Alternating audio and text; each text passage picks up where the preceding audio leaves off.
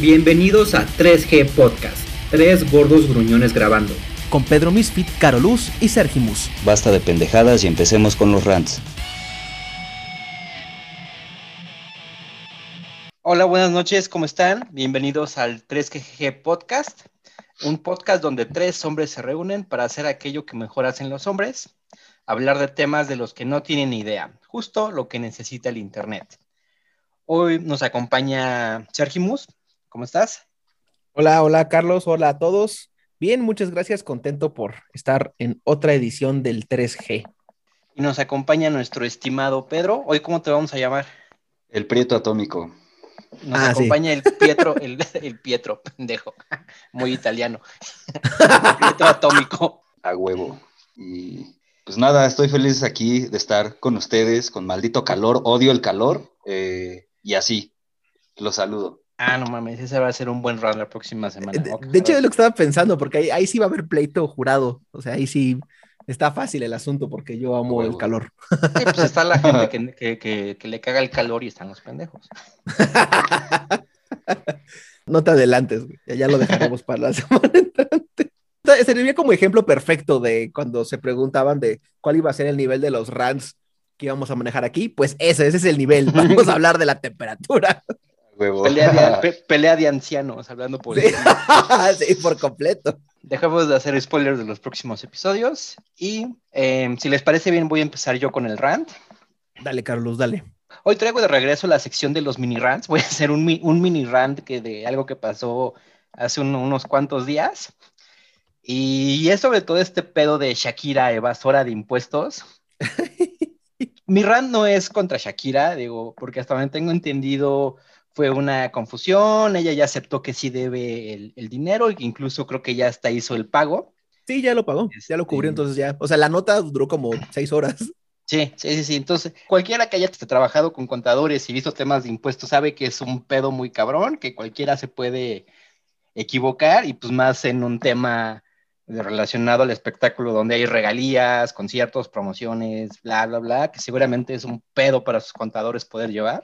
Entonces, mi rant no es contra ella, sino es contra todos los pendejos que salieron a defenderla, diciendo que qué bueno que había evadido impuestos, que era la retribución latinoamericana contra el robo español en la, en la conquista y en la colonia, y es como de, güey, no mames, o sea, si hubiera sido una evasión eh, de alguna manera intencional, pues güey, no mames, no la hace mejor que cualquiera de los otros pinches güeyes millonarios que evaden impuestos de los que nos quejamos, Ricardo Salinas. Este, entonces, pues, güey, o sea, como por qué defender e-, ese pedo. Eh, no sabía que ya Shakira había sido nombrada como la embajadora este, para recibir la retribución española y va a construir chingos de escuelas en Bogotá y en Barranquilla, ¿no? O sea, defender que alguien no cumpla sus obligaciones fiscales hacia la sociedad. No sé, no sé, a lo mejor el plan es más profundo de lo que estamos pensando, porque y ahorita eh, lucubrando alrededor de lo que estás diciendo, solo puedo pensar como, pero está casada con un español. No, momento, está casada con un catalán que es proindependentista. Entonces a lo mejor no lo sabemos, pero Shakira si es una mente maestra detrás de, va a cobrarle a España así todas las retribuciones que, que, que le debe a los demás pueblos, sea dentro de la península ibérica o no. Pero sí, a mí también se me hizo una, una estupidez. No sé si, si la, la, amable audiencia ya tuvo oportunidad de leer Dune para leer sobre los peligros del fanatismo mal encausado, pero pues sí, o sea, creo que más bien es esto, que también es todo un tema para un rant en su, en su totalidad, pero el cegarnos a que una persona está cometiendo una estupidez de cualquier índole y que se la estamos valiendo porque lo que hace o por lo que es célebre nos gusta, o en el caso como más aterrizado, como de amigos y así, por justo por eso, porque nos caen bien, porque somos personas que queremos. Que es una estupidez, porque pues eso no tiene ningún tipo de, valor en cuanto al hecho en, en sí mismo. Y, como tú dices, o sea, esto es fuera de lo de Shakira, inclusive fue más nota amarilla que cualquier otra cosa. Sí, Entonces, porque inclusive era como de un caso eh, viejo, o sea, ahora fue como casi casi una declaración y ya, o sea, realmente no hubo, no hubo nada pero justo el creer que una persona que, o sea, que inclusive por obligación, que ahí estaba viendo que ahí era la, confusión, que por obligación tributaria tiene que pagar impuestos en España, significa que es porque reside en España. Entonces, eso de regresar el dinero a Latinoamérica, pues no, se está dando a España porque ella vive en España y gasta en España. Que justo para, para ponerle como un poquito más de sal a la herida en cuanto a, nuestro mini rant. Eh, parte de la confusión es porque ella está, tiene su domicilio o su residencia registrada en Bahamas. No porque sea un paraíso fiscal, claro que no, sino porque viaja mucho y pues Bahamas, o sea, y así tributar bajo las leyes de, de Bahamas y esa era la justificación en parte de, de Shakira. Entonces, pues, pues eso, ¿no? O sea, si vamos a, como tú dices, todos conocemos todos rabones, y al menos aquí en este podcast no vamos a hablar de Ricardo Salinas Pliego como alguien que está retribuyéndole algo al pueblo mexicano. ¿Tú qué opinas, Prieto Atómico? No, pues, este, a mí España no me ha robado nada, que viva la corona. eh, olé. no, pues. No, ya si por alguna razón alguien este, nos escucha desde España, yo en serio no tengo nada en contra de su país. Al contrario, me gusta, güey, que viva el Rubius, a pesar de que se va a ir a Andorra. Ah, Pero, pues, güey, o sea, yo no sabía que debía tanto dinero, güey. Yo tampoco creo que sea un pedo así como de, ah, es que ya le, le está retribuyendo algo a, a Latinoamérica después de todo el saqueo español, güey. O sea, creo que al final sí pudo haber sido como estaban diciendo hace rato que fue como que un error de contadores. Y pues ya, güey, o sea, no, no entiendo como que tanto el mame alrededor. Y también una opinión que vi por ahí, creo que va más o menos, creo que es la que de hecho dijeron ustedes. Es que, güey, pues está aportando igual que cualquier pinche multimillonario con un chingo de varo que va de impuestos, güey, entonces no sé qué le celebran, pero bueno, como es Shakira, pues no le podemos decir nada, es alguien intocable y pues sí, de hecho es intocable, güey, ella tiene tanto varo que no le importa lo que decimos y tampoco lo que dicen lo que, los que la defienden, entonces es como de pues ya, YOLO, qué mal pedo que le hayan quitado 15 millones de, euros, como si le hicieran falta, pero bueno. Eso suena como estuviera así los oídos tapados, tal cual, por, tan, por euros enrollados y así, este, no fiscalizados. Y yo creo que lo único bueno que dejó todo esto fue el, el meme de las caderas de Shakira denunciándola, porque las caderas no, porque las caderas no mienten. Ajá. Como, no, no es cierto, sí, se robó 15 millones de euros. No declaraste esos ingresos. No declaraste, exacto.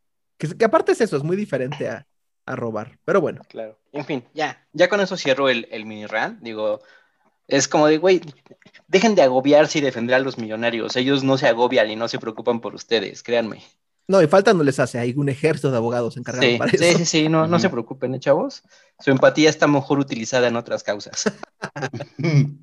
y bueno, ahora sí, ya para pasar al rant, hoy voy a hablar del, voy a quejarme, más bien, de los famosos productos milagro. Y dentro de estos productos milagro, sí, desde luego está incluida la homeopatía, Juanito, no es una medicina.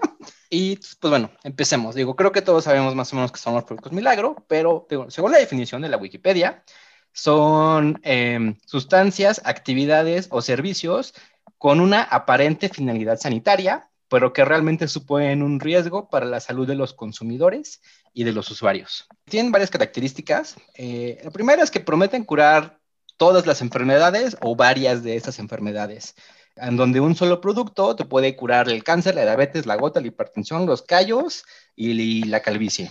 ¡Ey, ey! Cuidado. Obviamente también está el que te ayudan a bajar de peso, que te ayudan a mejorar la digestión, que te ayudan a aliviar los dolores, etc. Otra característica es que no requieres una receta para su venta, los puedes comprar en mercados, tianguis, puestos, este, supermercados, vagones del metro, etc.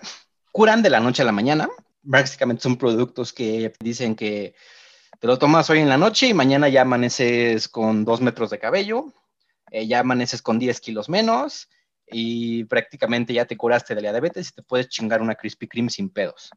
Otra característica eh, que bien no es particular de todos, pero pues vaya, puede definir a varios, es que se les gusta promocionarse o definirse como productos naturales los cuales pues están pensados a darte la idea que es un producto seguro, que es un producto, pues ya sabes, viene de la madre tierra, de la naturaleza, del campo, no te va a hacer nada.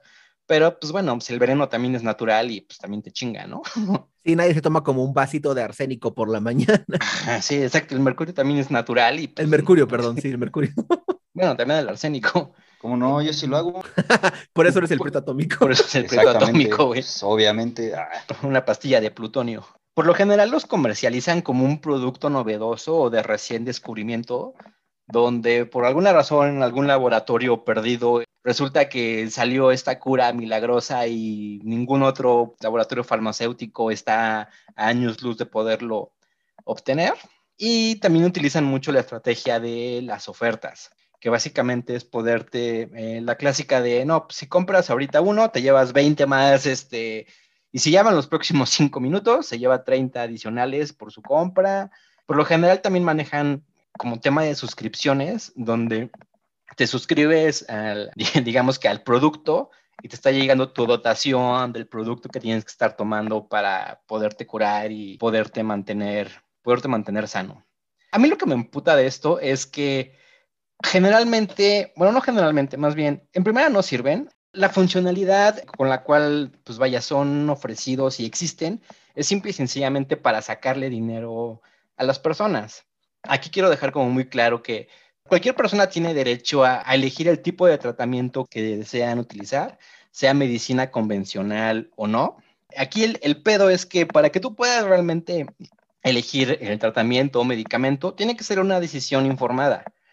El pedo es que estos culeros pues no te dan una decisión informada porque no te están dando información real, no te están dando información verídica y no te están dando información validada, te están vendiendo una idea, una, una ilusión, un, pues, literal espejitos. Entonces, eh, para que nos demos una idea, en el 2017, digo, no encontré como números más actuales, en México el valor del mercado de los productos Milagro es de alrededor de 892 millones de dólares. Eso en el 2017. Hoy en día, en el 2021 y con COVID, pues, seguramente ese número es muchísimo más alto.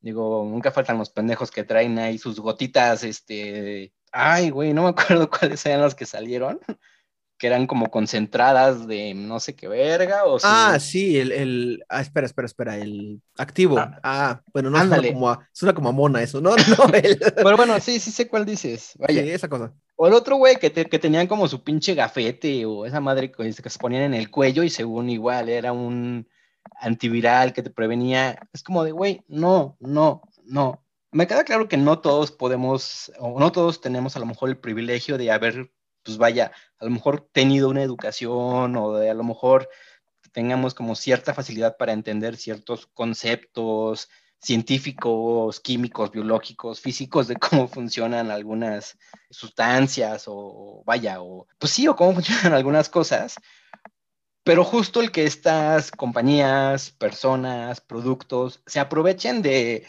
pues sí, de, de la ignorancia y de la esperanza de tener una cura para estas, para estas personas, me emputa, porque no solo les quitan su dinero, también les quitan la posibilidad de poder buscar y obtener un tratamiento que realmente les pueda servir.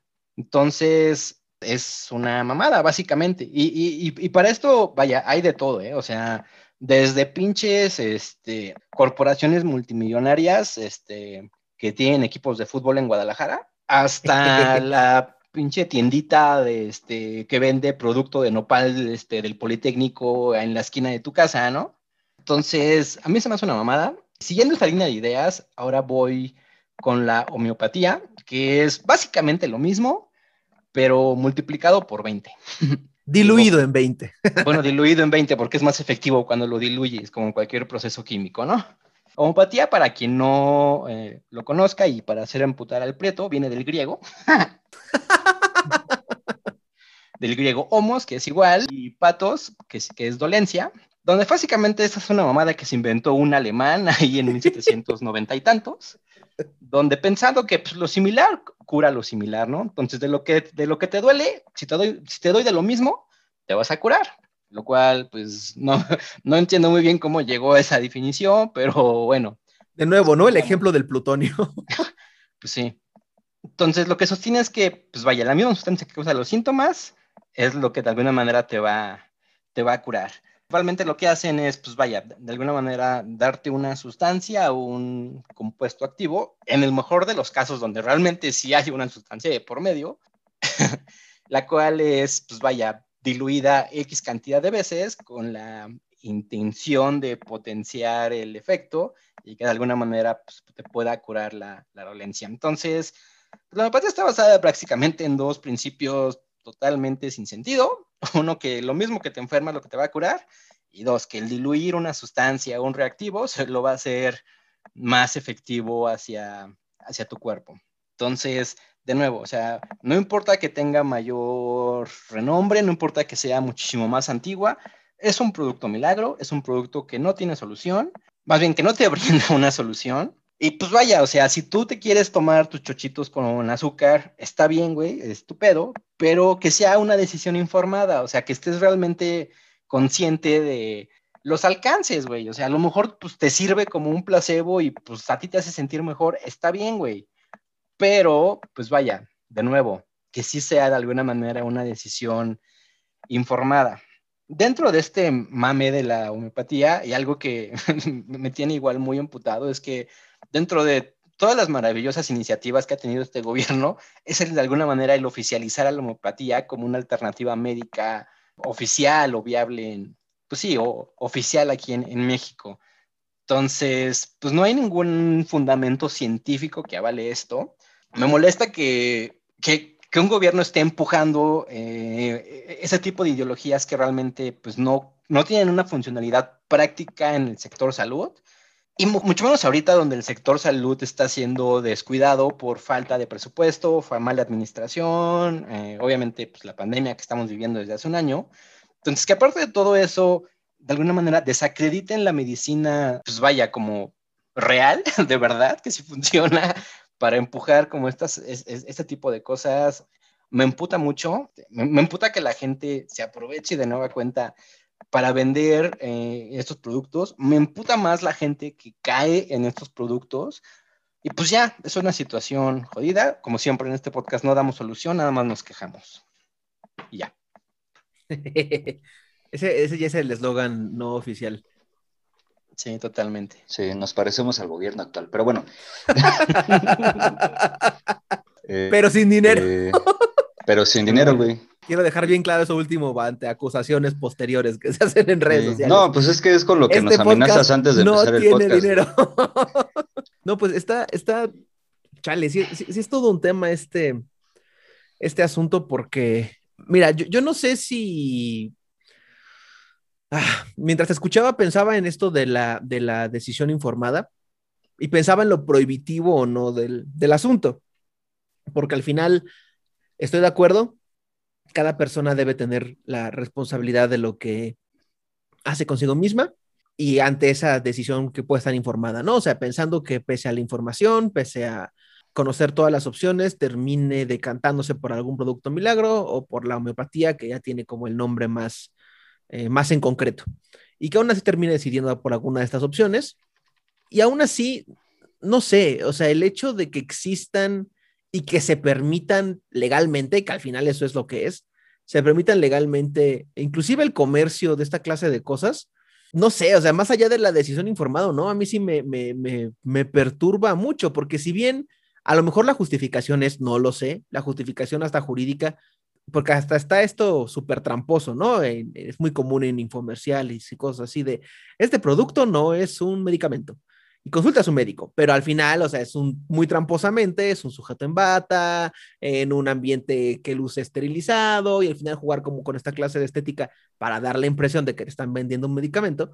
O sea, y de nuevo, o sea, a lo mejor la justificación es no te hace daño y por eso permitimos su venta, pero no sé, se me hace muy pobre la justificación, porque si al final no te hace daño, pero tampoco te hace bien y no te hace nada, y la justificación de ese producto es que va a tener algún tipo de mejora a tu organismo, ya sea como cura o sea como, como eh, prevención, y si al final pues no pasa nada de nada y nada más es comerciar con nada, no sé, se me hace una justificación muy, muy endeble como para andarle creyendo.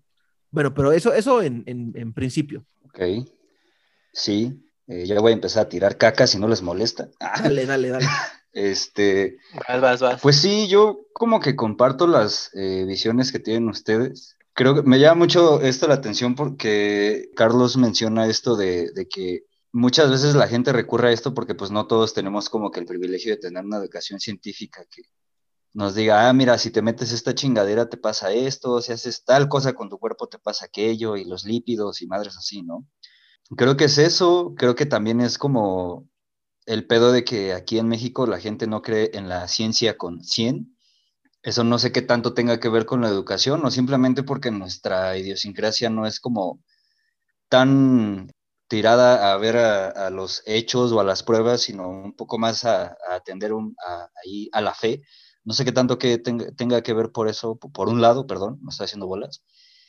Eh, creo que sí es un pedo muy maquiavélico y mal pedo, manipulador también, porque siento yo que juegan mucho con la desesperación y la necesidad de las personas. O sea, yo, yo me he fijado que las personas que requieren a ello pues son personas que o ya se cansaron de gastar varo en médicos de verdad, o ya están muy desesperados, o en serio necesitan como que una solución para sus problemas. Y pues, güey, uno cuando está en esos eh, momentos de, güey, no sé qué hacer, estoy muy desesperado, siento que me muero, Dios mío, dame una señal.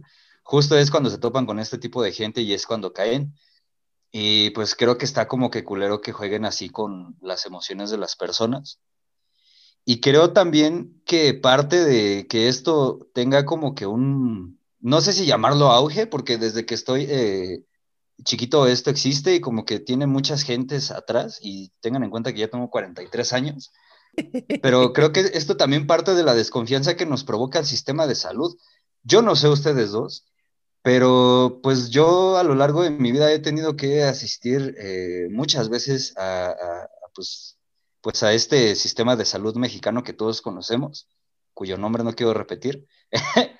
Pero pues, güey, o sea, vas, güey, y quieres que te atiendan y no te atienden, se tardan un chingo en pasártelo, te tienen ahí en la pinche banquita de espera, y ves a la gente que según te tiene que atender que se hace bien pendeja, güey, que se sale, que está echando el coto, que le vales verga, güey, y luego entras, medio te revisan, güey, te dan para todo pinche paracetamol, güey, casi se esperan a que te estés muriendo, güey, para que hagan algo por ti. Y entonces yo me pongo a pensar en gente que es como, pues, más desesperada que yo, güey, y eso ya es decir mucho, que en su cabeza de pasar un pedo así como de, güey, pues, ¿para qué chingados voy con los pinches doctores de verdad, güey? Si no hacen nada, me tienen ahí esperando, me tratan de la verga, me pendejean, güey, me regañan y no me dicen qué hacer para mejorar mi condición, güey. Y es como, pues están estos pendejos que me bajan el cielo y la tierra, güey, vengo saliendo de una relación súper tóxica con el sistema de salud mexicano y estos güeyes que me hablan bolito y me guiñan el ojo, pues obviamente me voy a ir con esos, güey, porque los anteriores no me funcionaron y el doctor Simi, pues no tiene como que muy buena fama, que digamos, porque el pobre vato cobra 50 pesos. Y pues es muy cagado porque a veces el doctor Simi funciona mejor que el seguro, pero pues bueno, ese es como que tema para otro eh, podcast.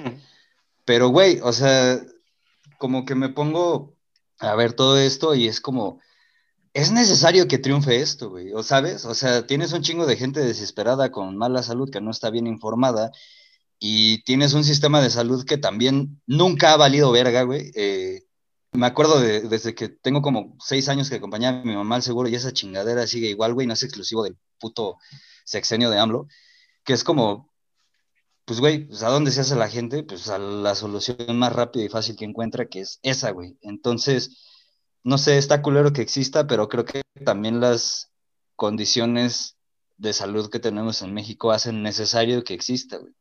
Y así. Claro, digo, eso es, un, eso es un muy buen punto. Digo, la verdad es que el sector salud tampoco se hace ningún favor pues en su trato y en la saturación y sus tiempos de respuesta que, que tienen y pues sí, orillan a la gente pues en su desesperación, en su ignorancia, a buscar por otro lado. Está cabrón. Sí, yo justo también creo que se da como el caldo de cultivo perfecto como para la situación. Y fíjate, no, sé qué tanto, o no, más bien quizás no me quiera yo meter con el tema o no sepa mucho al respecto como para poder hablarlo, pero no sé qué tanto tenga que ver con, con esto de la educación y la, y la ignorancia de la gente. O sea, porque entiendo también que es como el, la información, ¿no? Y que esté ahí disponible, sea porque uno mismo la busca, sea porque el sistema te lo proporciona, sea, sea como sea. Pero creo que más bien eh, bebe de esta desconfianza y justo de la desconfianza que, como bien dice el preto atómico, no es gratuita. O sea, que ha existido ahí pues desde, desde siempre. Creo que todos tenemos anécdotas con el, el sector salud público, malas, o sea, como malas en diversos grados, pero malas.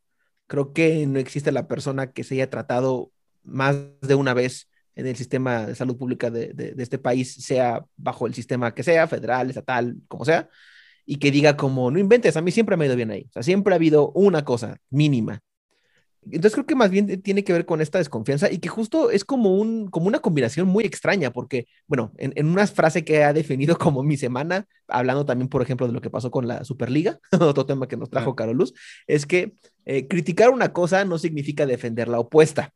Y, por ejemplo, creo que aquí criticar a los productos milagro no necesariamente involucra que estemos defendiendo a las empresas farmacéuticas, porque todo eso está bien turbio como por su propio lado. Pero eh, creo que justo por eso esto convierte en algo más turbio a, los productos milagro, siguiendo la misma metáfora que no exploraré en este momento, de Pedro de la relación tóxica y el guillo del ojo, irónicamente terminas cayendo en las garras de del sector que te dice, no, mira, yo no soy como ese, ¿no? De malditos médicos y maldito sector salud que me trata mal y maldito, maldita industria farmacéutica que es tan peligrosa y tan malévola, mejor me voy con la falacia que mencionó Carlos al principio, me voy con los que están más cerca de Pachamama y la madre tierra y demás, cuando no, o sea, y, no por dos lados, no porque para empezar ni Pachamama, ni Madre Naturaleza, ni nada, o sea, si esas vamos, vil bote de plástico con un comprimido gigante como de 10 centímetros, o sea, eso no luce muy natural y ecológico que digamos, y por el, por el otro, de te vamos a, curar de a de veras, pues no, tampoco. Entonces, inclusive se me puede hacer más perverso que la industria farmacéutica, sí, lo estoy diciendo así, que malévola y lo que quieras, pero como sea, tiene algún tipo de justificación científica detrás que funciona. Y esto no, o sea, esto no tiene como ni por, por ningún lado. Y que creo que aquí hay otro, otro sector del que no estamos como hablando tanto, pero que quiero como destacarlo, que es el de la medicina no tradicional, como la medicina eh, más basada en, en, plantas, herbolaria, cosas así, porque sé que hay como una misma industria de investigación como serias por sí misma, pero como que todo intento de salirse de la medicina como industrializada es aplastado por los productos milagro, es aplastada por la misma herbolaria, como por personas que no tienen idea de ella, pero que quieren verse como en esta onda eh, hipsterzona, que creo que también bebe eso, porque creo que no solamente es la, la, onda de personas muy tristemente que la van por como por la última opción, ¿no? O, la, o por agotar los recursos, como ya lo habíamos dicho, sino más bien creo que también tiene, creo que hay un sector más pequeño, pero que creo que sí está ahí, eh, que es como más de la onda hipsterzona New Wave Underground, que es más como de no, maldito occidente, así, el, sujeto, vamos a ponerlo así, el sujeto que se va a vacacionar a Oaxaca para tomarse una foto con una papaya abierta por la mitad y con una tlayuna en la cabeza, eh, así, esa clase de personas, y que es como el no, no, no, es que el, el, producto milagro te va a ayudar, es como no, o sea, para nada. Entonces, todo eso termina como, como sepultando cualquier intento serio de salirse como de, algún tipo de, vamos, del sistema preponderante de medicina. Ay, por cierto, eh, eh, México es el único país, según yo, de todo el continente, no sé si del mundo, pero al menos de todo el continente, que tiene un hospital eh, y, un, y un, no, mentira, hospital no, perdón, mentira, fake news, que tiene un, una licenciatura en medicina homeopática, dada por el Instituto Politécnico Nacional. Y ya. Qué pinche vergüenza. Hola, Beto, si nos estás escuchando. Pero Beto sí es médico de Adevers. Sí, digo, pues que como dice, o sea, y justamente es otro, otro crimen de los productos milagro, porque, o sea, genuinamente hay una medicina eh, herbolaria, eh, oriental, eh, pues vaya, no sé cómo llamarlo, este, prehispánica, incluso, natural, que es totalmente válida, que, que tiene fundamentos científicos de que sí funciona, pero justamente es opacada y consumida, canibalizada por toda esta iniciativa, como tú dices, de productos milagro, productos New Age, que al final del día acaban desacreditando y, pues sí, comiéndose cualquier posibilidad este, de darse a conocer, eh, pues como alternativas reales a la medicina occidental o moderna, como la quieran llamar. No, pero sí está, está muy cañón. Sí, entonces no compren productos milagro, chavos. No compren homeopatía, flores de Bach, etcétera, etcétera, etcétera. O sea, y justo lo de la homeopatía, lo de ese mismo principio de, de curar una cosa con esa misma, O sea, eso, eso suena como a... ¿Cómo es el refrán este de... de, Hay que combatir fuego con Exactamente. Es como, no, no, así no funciona. Personas así. Todos los bomberos en sus clases de incendios. No mames, no, güey. cualquier persona que haya preparado un agua loca o un agua de sabor así con un sobre de tank, sabe que no es cierto. Que diluir una cosa mucho no significa que sea más poderosa. En fin. Bueno, ahora vamos a pasar con Sergimus. Yay. ¿De qué, ¿De qué, te vas a quejar hoy? ¿De qué pues, vas a chillar? Voy a chillar de em, del plan de vacunación. Es como mi, mi, mi rant 2.0 de, de la situación del COVID en México, pero muy específicamente me voy a quejar del plan de vacunación hacia, hacia los profesores y eh, con todo lo que involucra, que es prácticamente la planeación del regreso a clases presenciales. Em, bueno, para empezar, eh, saber un poquito, actualizarnos en dónde nos encontramos. Eh, ahorita ya muchísimos estados están pasando de semáforo naranja a amarillo, entre ellos la Ciudad de México y el Estado de México. El Estado de México este lunes 26 de abril regresa a semáforo, no, no regresa porque nunca lo ha estado. Se pone en semáforo amarillo por primera vez desde la pandemia, al igual que la Ciudad de México.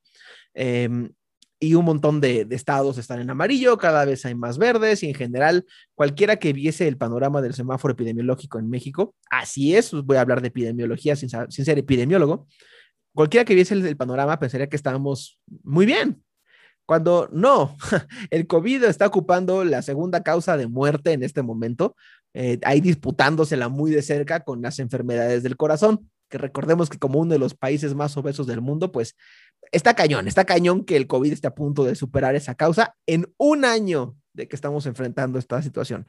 Al menos en la Ciudad de México, la ocupación hospitalaria, que recuerden amiguitos, es lo que determina el semáforo. Es decir, puede haber, eh, puede estar el 100% de la población de una entidad con COVID, pero si no están yendo a hospitales, el semáforo no cambia. Es decir, no tiene nada que ver con el número o la tasa de contagios. Entonces, la ocupación hospitalaria está al 25%, número que, okay, la cuarta parte, hasta eso no se me hace tan poquito. Actualmente, así en estadística revisada, minutos antes de la grabación de este podcast, hay 9.000 casos activos aproximadamente, al menos en cifras oficiales, y esto nos deja en un panorama de que los casos son similares a los que, a los que teníamos en, en noviembre en cuanto a nuevos casos diarios, como a mediados de noviembre. Bueno, el plan de vacunación. Eh, el plan de vacunación surgió de repente, como alguien que tiene mucho contacto con, con miembros eh, del magisterio, puedo decirles que no había como ningún tipo de anticipación que no fuese más allá de un rumor pasado por cadenas de WhatsApp ilustradas con emojis. No había ningún tipo de precedente, ningún tipo de información que hablara sobre, sobre esto de forma seria. La información llegó de repente, se dieron fechas que son muy cercanas al, aviso, ya inclusive la vacunación empezó en, gran parte, y excluyendo, por ejemplo, el caso de Campeche, que esto ya lo, estaba planeando desde hace un par de, meses inclusive, eh, prácticamente a nivel nacional esto se tomó por, por sorpresa. Y todo esto va a miras, evidentemente, de eh, apurarse a, generar las clases, el regreso de las clases presenciales, de una u otra u otra forma. Aquí eh, me voy a salir un poquito del tema como lo llevo hasta ahorita, porque quiero hablar de, de lo injusto, bueno, más allá de lo injusto, prever qué va a ocurrir cuando la discusión de esto termine en momento. Y estamos hablando de profesores del ámbito privado o del ámbito público para emular un poquito lo que está pasando con la vacunación a los médicos y que la gran justificación, o bueno, no, la mediana justificación gubernamental es que eh, los médicos privados no atienden, no están en primera línea de atención al COVID y que por eso no merecen la vacunación. Bajo ese mismo argumento, los profesores para nada están en la primera línea de lucha contra el COVID, por más que esa pueda ser una interpretación social, pero no, no, no lo están no lo están. El sector magisterial es de los que más ha podido eh, resguardarse laboralmente hablando. Eh, la SEP lo ha permitido, la SEP lo ha difundido así con los programas de Aprende en Casa por la televisión, eh, que buenos, malos, regulares, también ya se platicó aquí de eso, pero estamos hablando de que el argumento este, de que, se, de que los médicos, cualquier tipo de médico, no alcanza la vacunación porque algunos de ellos no son esenciales contra el COVID, por más que sean personal médico, pero que sí se va a atender a los médicos, se me hace una estupidez. Se me hace, o sea, se me hace un argumento que no se sostiene y que si esas vamos y que si ese va a ser el argumento, debería de, determinarse con la vacunación médica, sí o sí, porque, eh, insisto, muchas veces se cree que lo privado es esta corporación gigantesca a la que solo puedes acceder con un eh, seguro de gastos médicos mayores, cuando no. El consultorio médico privado también significa los similares, también significan las farmacias del ahorro con sus consultas gratuitas. Esto no es ningún tipo de comercial, a menos que tú quieras farmacia del ahorro. Em, y en general, esta visión de que lo privado es, es malévolo y ajeno a la atención pública es una reverenda estupidez. Pero bueno, regresando al caso de los profesores y de a ver cómo justifican eso, el tentativo regreso a clases eh, requiere de una serie de ajustes necesarios de todo tipo. Primero que nada, infraestructura. Es decir, adaptar las escuelas, adaptarlas en cuanto a la sana distancia, adaptarlas en cuanto a cómo se van a manejar los grupos. Ya se ha dicho eh, varias veces que el regreso a clases va a ser no va a ser simultáneo, es decir, no vamos a tener en teoría hasta ahorita eh, un, regreso a clases como si esto fuese en marzo del año pasado, es decir, un regreso a clases que involucre todos los alumnos de golpe, sino que se habla de clases escalonadas, de sistemas híbridos semipresenciales, se habla de regresos voluntarios, etcétera, etcétera, etcétera. Es decir, no se está manifestando un regreso normal. Y ante eso se requiere un sinnúmero de adecuaciones que hacer empezando por los sistemas físicos, si se van a aplicar algún tipo de distanciamiento en los pupitres, así en algo tan simple como eso. Y estamos hablando de un país en donde, eh, y de una sociedad en general, en donde las escuelas públicas, porque eso es de lo que el gobierno quiere hablar y a lo que le quiere dar prioridad al parecer, las escuelas públicas y muchas de las privadas, porque privado no significa archimillonario, contrario a lo que se insiste en pensar, no se tiene infraestructura necesaria para dar clases normales sin pandemia. Hay muchísimas escuelas, una cantidad innumerable de escuelas, y no estoy hablando del ejemplo cliché y enfadoso de, ah, las escuelas de la sierra, ah, las escuelas de las poblaciones. No, estoy hablando de poblaciones en entornos urbanos, accesibles para todos, que no tienen agua, que no tienen agua corriente, que no tienen una cisterna, que no tienen algún tipo de instalación mínima. Recordemos que según el magnánimo y sabiondo Hugo López Gatel, lo primero para enfrentar el COVID es el lavado de manos de forma correcta, no el gel. El alcohol en gel se vio todo el tiempo como alternativa, según sus primeras conferencias, y lo que siempre tuvo que haberse visto como prioridad era el lavado con agua y con jabón, cosa que en un sinnúmero de escuelas va a ser imposible. Entonces, eso como primer, como primer factor. Y de nuevo, los ajustes que se van a hacer no solamente quedan en el aspecto físico, sino también tiene que ver con todo lo pedagógico, porque también, como ya lo habíamos platicado antes, aunque usted no lo pueda creer, ser profesor no es cualquier cosa. Ser profesor no es el enchilame otra, para usarlo en lenguaje muy común, sino que requiere de todo una planeación pedagógica atrás, siempre y cuando pensemos, claro, en una clase y en un profesor eh, bien llevado, que se efectúa de forma correcta. Ahora, esta serie de educaciones también van a influir por lo mismo que había dicho antes, ¿no? De que el regreso no va a ser escalonado, perdón, mejor dicho, que el regreso va a ser escalonado, que no se van a dar las clases de forma simultánea, que los contenidos se van a dar de forma distinta. Es decir, se está apostando a que se va a dar de la mejor manera posible, dadas las circunstancias que la misma autoridad educativa imponga. Ahora, el regreso se está planeando en algunos sitios para mayo ¿Cuándo termina el ciclo escolar actual? ¿En junio o en julio? Entonces, toda esta serie de enormes adecuaciones, que no son sencillas, que no son de un día para otro, aunque ya estemos hablando de mayo, que es en, siete u ocho días, se está planeando para ejercerlas en un periodo de clases de no más de dos meses. Eso es lo que está proponiendo el gobierno, o al menos algunos gobiernos estatales, no todos. Eso está viendo como mejor alternativa, por alguna opción, en contra de esperar a que termine el ciclo escolar, pase el periodo vacacional y pensar más bien en agosto, que por ejemplo es lo que, lo que sí se está poniendo como tentativo en la Ciudad de México. Sheinbaum ya dijo directamente que a ver, que ojalá en agosto se den las condiciones necesarias, hablando de infraestructura, para regresar a clases. Pero en muchos otros lugares la orden está siendo mayo, lo cual es una estupidez por donde se le vea. Ahora, Por si usted no se ha dado cuenta, en todo este año, el comportamiento de la pandemia prácticamente se resume en eh, tú te contagias, puedes saberlo o no saberlo, y ese contagio lleva a que otros se contagien, y así, así, así, hasta la bonita situación en la que nos encontramos en estos momentos.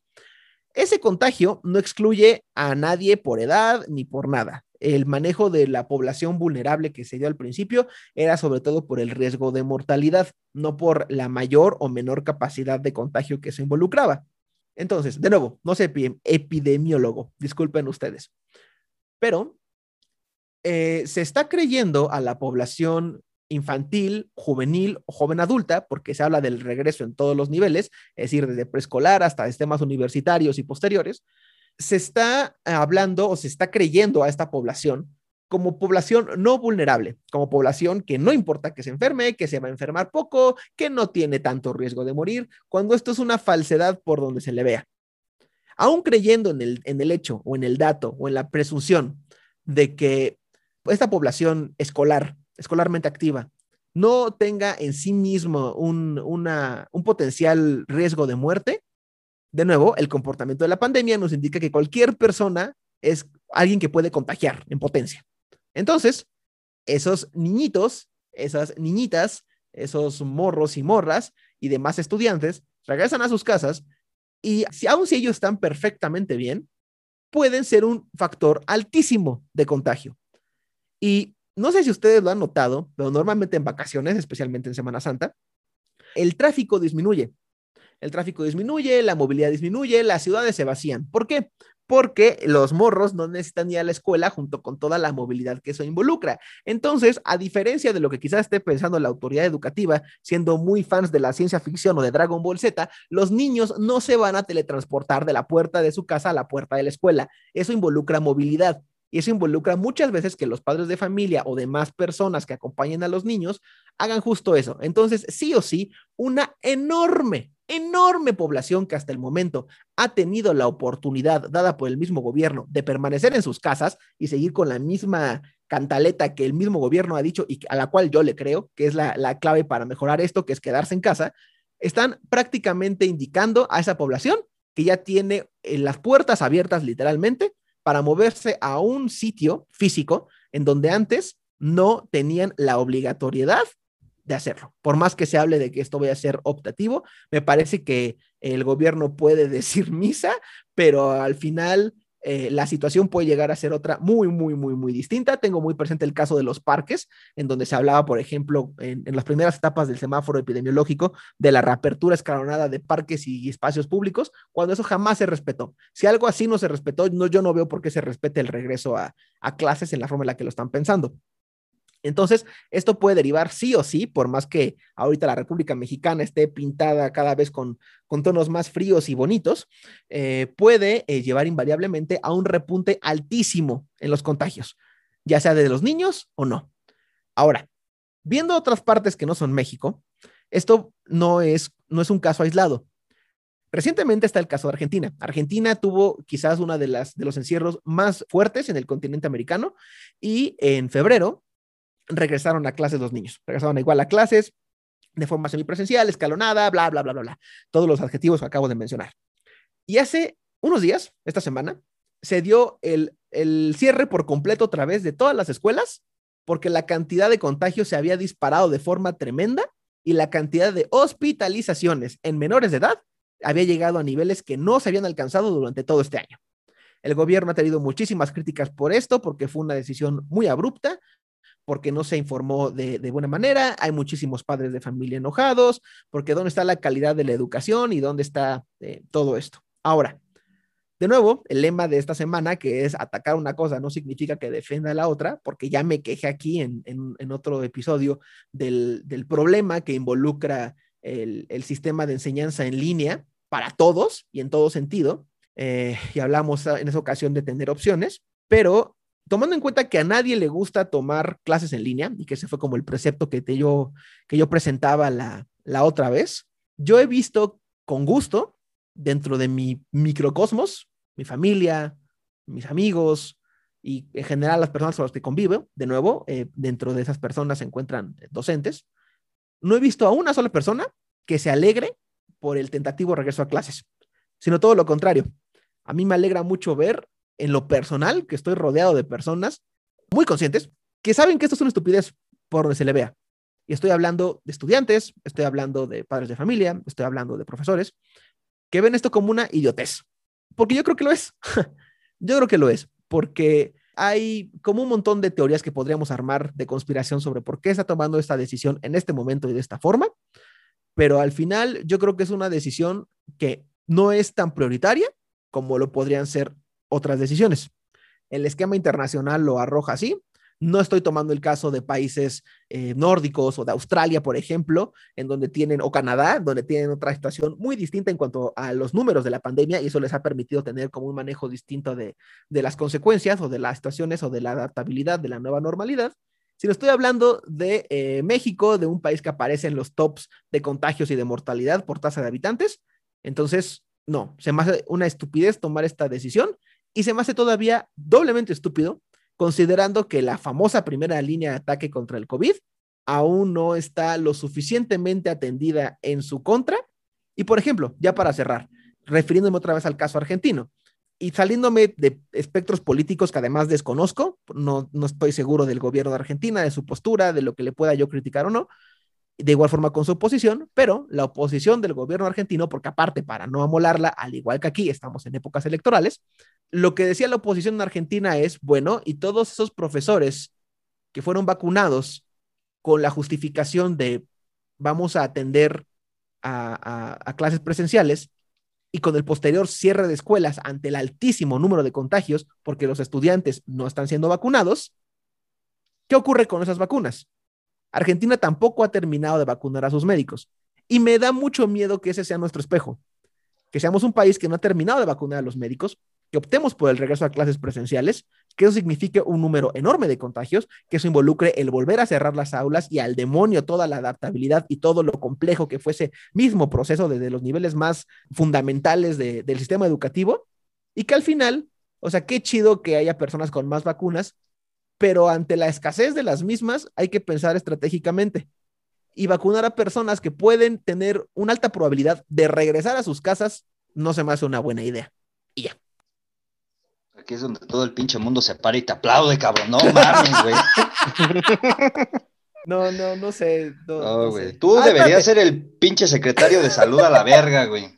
Porque parece que eres la única pendeja persona que. Pero no te estoy diciendo pendejo a ti, ¿eh? Nada más quiero aclarar, pero al parecer eres el único cabrón que piensa con puto sentido común esta situación, güey. Ya, perdón, termina. No, es, no, es que ya había terminado según yo, pero es que hay otra cosa. Primero, gracias por la nominación a secretario de salud. Yo soy muy bueno cargando sacos, lo he hecho muchas veces durante toda mi vida.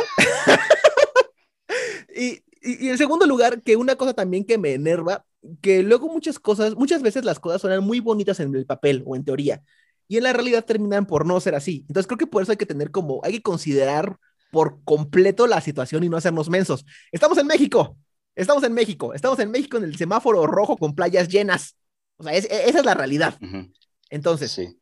la cosa ahorita es que, por ejemplo, en el caso de la Ciudad de México, cuando Sheinbaum habló, después salió a decir que se le había malinterpretado, de que se iba a haber una reapertura por completo en agosto, dijo, no, no, no, no, es que quien nos va, nos va a indicar cuándo abrir del todo es la Secretaría de Salud. Y el Secretaría de Salud dijo, no, yo, no, yo estoy siguiendo lo que me dice la SEP. Y SEP dijo, no, no, no, no, no, depende de los gobiernos locales. Entonces, esto no es ni siquiera empezado y ya hay un desbarajuste por completo de quién indica qué. Y ahora sí acabé. Sí. Verga, güey. Carlos, ¿ya me das permiso de quejarme? Por favor.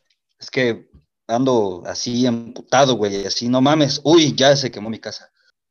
Es que son muchas cosas. En primera, yo te compro totalmente, güey, que si es una reverenda pendejada que quieran hacer el regreso a clases en este momento, güey. Eso no lo va a poner en duda, güey, no te estoy contradiciendo, pero eh, pues ya ven que a mí me gusta caer mal desde temprano y no sé, güey, soy Géminis, me gusta hacerla de pedo por hacerla de pedo, güey. A ver, vamos por partes. Sí, es una mamada, pero eh, también estoy pensando en gente que no ha tenido otra vez el privilegio como nosotros de tener un espacio de Disponible, estudio propio Ajá, en niños que si bien están en su casa tomando sus clases y haciendo todo el pedo, son maltratados por sus padres, porque sus padres creen que la escuela está para que les cuiden a los niños, porque sus padres tampoco han tenido una educación emocional adecuada que les permita pensar, güey, pegarle a mis hijos porque me estoy frustrando porque tengo que pagar el internet no está bien. Ajá. Estoy pensando en toda esa gente que a lo mejor para ellos regresar a la escuela no es la mejor opción, pero sí es la mejor opción en cuanto a cosas académicas. Ah, ponle tú que a lo mejor en nuestro nivel de gente que estudia en Harvard no es como tan, eh, ¿cómo decirlo? Como tan, tan ¿no? La decisión. Ajá, estar, estar en tu casa y todo ese pedo. Pero pues sí hay gente que se quiere salir ya de ese entorno porque pues sí hay familias que son mierdas, güey. Hay gente que es mierda con la gente con la que vive, que es muy violenta, güey, que no les deja hacer ni ser, güey. Entonces, por esa gente creo que está bien, güey. Y creo que en cierto sentido también va a ser la primera que va a regresar a la escuela. Y está chido hasta cierto punto, güey, que regresen porque no me imagino y no creo que esté chido el vivir con tanta violencia y tantas cosas tan pendejas, güey, que es como el no poder hacer tu tarea de matemáticas porque la pendeja de tu tía o el pendejo de tu tío está enchinchando en la casa en la que vives, güey, porque no tiene otra cosa que hacer, güey. ¿Sí me explico? O no me imagino lo difícil que ha de ser tener, qué sé yo, güey, de entre 6 y 10 años y que tu mamá todo el día te esté agarrando a putazos, güey, porque no sabe controlarse o porque tu papá también te esté agarrando a putazos todo el día porque no sabe controlarse, por el hecho de que se está frustrando de que no hay escuela y que él te tiene que cuidar, güey, que es, está haciendo algo que nunca ha hecho en su vida, güey. Entonces, no sé, creo que por esa gente está más eh, o menos chido que se abra este pedo, pero no está chido porque se va a hacer un cagadero, como bien lo señalas. Yo me pongo a pensar en todo esto que dices y me pongo a pensar mucho en mi comunidad, güey.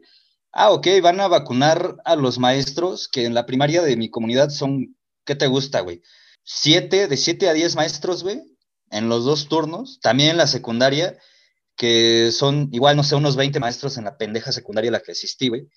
Y es como de, ah, qué bueno que los vacune y así, pero lo que no tienen en cuenta eh, estos güeyes que están llevando a cabo el plan de vacunación es como de, güey, vacunamos a los maestros y vamos a decir, ah, pues va a ser escalonado, güey, toda la gente va a obedecer, güey, es México, la gente no obedece, güey, a la gente le hablas bonito, le hablas bien, le pide las cosas, por favor, y le vale verga, güey sea la condición que sea, Salvo las personas que sufren maltrato y que no pueden estudiar en su casa, ahí no me quejo, pero la gente que es pendeja por ser pendeja, güey, ahí sí están por la verga.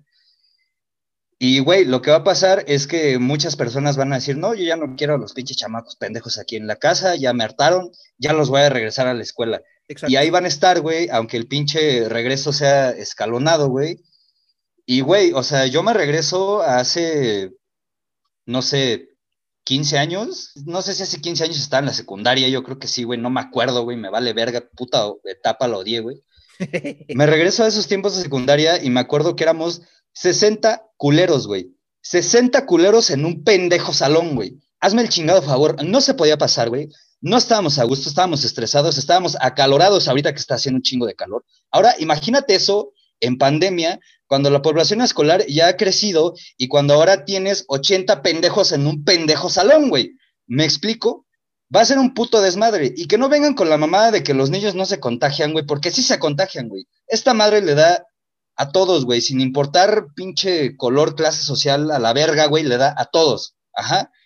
Entonces, a mí se me hace completamente pendejo pensar, güey, que por el hecho de que sean 80 pinches niños en un salón no se vayan a contagiar, porque se van a contagiar, güey. Y no solamente los niños, se van a contagiar sus abuelas que no se quisieron vacunar o que no se pudieron vacunar porque no alcanzaron las vacunas, güey, que los llevan a la escuela.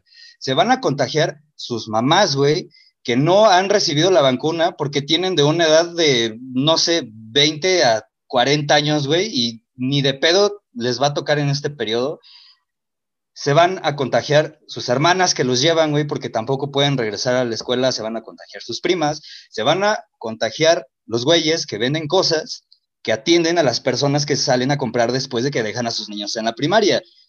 Entonces, güey, evidentemente y a todas luces y a todas ojos, güey, y mentes, es una completa pendejada que los regresan a la escuela porque no todos están inmunizados.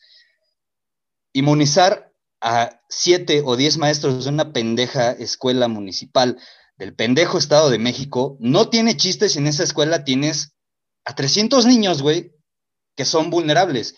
Y ahora, güey, yo tampoco soy epidemiólogo, no soy científico de personas, no soy médico, pero yo eh, todo el puto año, desde el año pasado, he visto noticias de que las personas que tienen obesidad, diabetes y todo esto son más propensas a contraer COVID.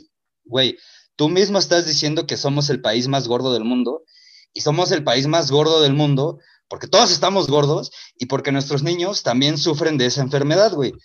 Entonces, si tengo por un lado que las personas con obesidad y todos estos pedos se contagian de COVID, güey, y por este otro lado que hay un chingo de COVID, y por este otro lado que tengo niños que son obesos, güey, que son propensos a COVID, pues creo que lo lógico y lo que parte de mi sentido común tendría que ser pensar, ah, se van a contagiar de COVID. Pero no, güey, no sé si tienen caca o mierda o caca y mierda en la cabeza que no razonan en eso, güey. Entonces, no sé, güey. Yo también entiendo que va a ser un cagadero. A mí en lo personal me da culo regresar a Harvard, güey. Porque ponle tú que a lo mejor conociendo a Harvard, sí haga las cosas bien, güey. Sí diga, güey, pues a nosotros nos va a valer verga lo que haga la UNAM, lo que haga el Poli, lo que haga la pendeja. Nosotros sí vamos a seguir un plan bien como medianamente lo hemos estado siguiendo hasta ahorita. Y pues, güey, vamos a hacer este pedo de semipresencial, güey. Los que se puedan quedar en su casa, que se queden en su casa, güey. Ya tenemos una pinche modalidad semipresencial, vamos a seguir aprovechándola para tener los menos infectados posibles. Ajá.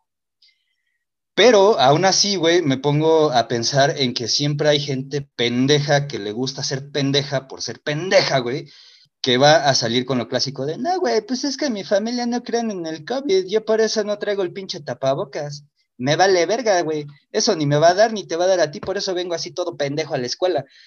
Y entonces es como de, güey, son un chingo de peligros latentes que yo creo que sí pensaron, güey, o que a lo mejor no pensaron porque viven en una burbuja pero que los hayan pensado no, les valieron verga, güey. Porque no sé, no, no, tampoco me cabe en la cabeza que si tienes un grupo de 20 pinches no sé cuántas personas analizando todo este pedo, a ninguna se le haya ocurrido decir, oye, güey, puede pasar esto, oye, güey, puede pasar esto. Yo siento que sinceramente les valió verga, güey. No sé si lo estén haciendo eh, porque sea época electoral, güey como para que la gente diga, ah, sí, estos güeyes se rifaron y ya regresando a los pinches chamacos pendejos a la escuela, güey, hay que votar por ellos otra vez, a huevo, güey. O sea, no sé, güey, que al final de eso ni va a pasar, güey, porque al final la gente termina votando por otras cosas, güey, no tanto porque hagan eh, cosas que en apariencia sean buenas para la gente, güey. Ajá, güey, porque, pues, güey, esto por ningún lado es bueno para las personas. Yo, sinceramente, güey, siempre pienso mal porque como dice este viejo dicho, uy, sí, que lleva mucho en la idiosincrasia mexicana, piensa mal y acertarás, güey. Eh, yo sí pienso mal, güey, yo sí pienso que va a ser un reverendo cagadero, güey. Con todo el dolor de mi corazón les digo que se va a morir un chingo más de gente del que ya se murió y pues está culero, güey, porque las pérdidas humanas no se reparan con nada. Pero pues al final todo eh, parte de que somos México, güey, de que a la mayoría de la gente les vale verga, güey y de que al gobierno también le vale verga y le valemos verga, güey, y a todos nos vale verga y por eso vale verga, güey, ¿sabes? Hay una canción del Breaky por ahí que se llama verga, luego se las paso para que vean cómo la palabra verga puede ser usada de un millón de maneras con significaciones diferentes, pero ese no es el tema.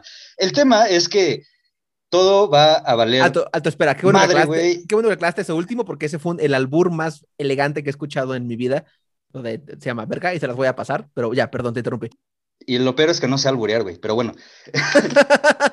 el caso, güey, es que me da mucho coraje como Ricardo Anaya, güey, que estén haciendo esta pendejada y que lo estén haciendo así, güey. O sea, te digo, por las personas que no tienen un lugar para estudiar, güey, que en serio la están pasando mal ahorita con las clases en línea porque tienen ansiedad o tienen depresión, güey, los maltratan en su casa por cualquier razón culera que los esté afectando, lo entiendo, güey intento ser empático, no puedo porque no soy ellos, güey, pero intento serlo. Pero por personas que se pueden quedar en su casa, güey, que ahorita no hay necesidad de salir, y me incluyo en este contexto de a las cuales les da mucho miedo salir, a las cuales les da mucho culo salir al mundo exterior, güey, o sea, me produce ansiedad estar afuera por todo lo que pasa, pues es como de, güey, es, no mamen, o sea, no chinguen, güey, no hay necesidad, güey. En serio, he estado intentando no pensar en ello, güey, no, he intentado no imaginarme en ese hipotético escenario en el que en serio regresemos en agosto y yo tenga que salir otra vez a la ciudad, güey. No, porque en serio, de por sí salir a la ciudad me pone muy ansioso, güey. Ahora con todo esto alrededor y sabiendo que voy a estar rodeado de una bola de pendejos a los que les vale verga su vida y que por tanto también les vale verga la mía, güey, me pongo mal, güey.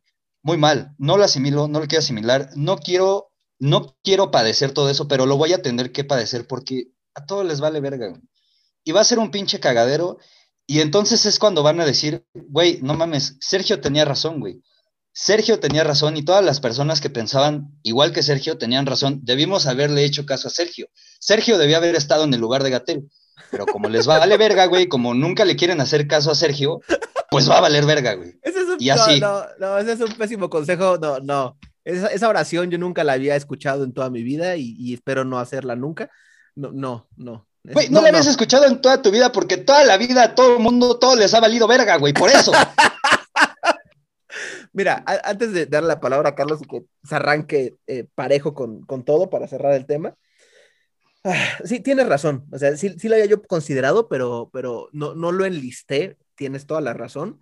Eh, el caso de las personas que, que justo, porque sí, como bien lo dices, yo estaba pensando desde mi situación y la de, en cierta forma, eh, la situación similar a las personas cercanas a mí, pero sí, por supuesto, o está el caso de, la, de, de, los miles, miles, cientos de miles de personas que no tienen un lugar adecuado para estudiar por cualquier condición, por las condiciones físicas de su espacio, por las condiciones económicas de su espacio, por las condiciones familiares de su espacio, por las condiciones de violencia de su espacio, por todas las causas. E, en efecto, eso no, puedo imaginar el respiro que debe de significar la probabilidad de poder regresar. Pero creo que inclusive me, me, me da más coraje es que el argumento del gobierno no sea ese. O sea, que no sea hablar de presión ni de depresión, sino es hablar de que ya es el momento y dar como una falsa sensación de naturalidad cuando no la debería de haber, al menos no todavía, bajo la situación en la que estamos. Eso, como intentar pasar una situación ajena a la que estamos en la actualidad.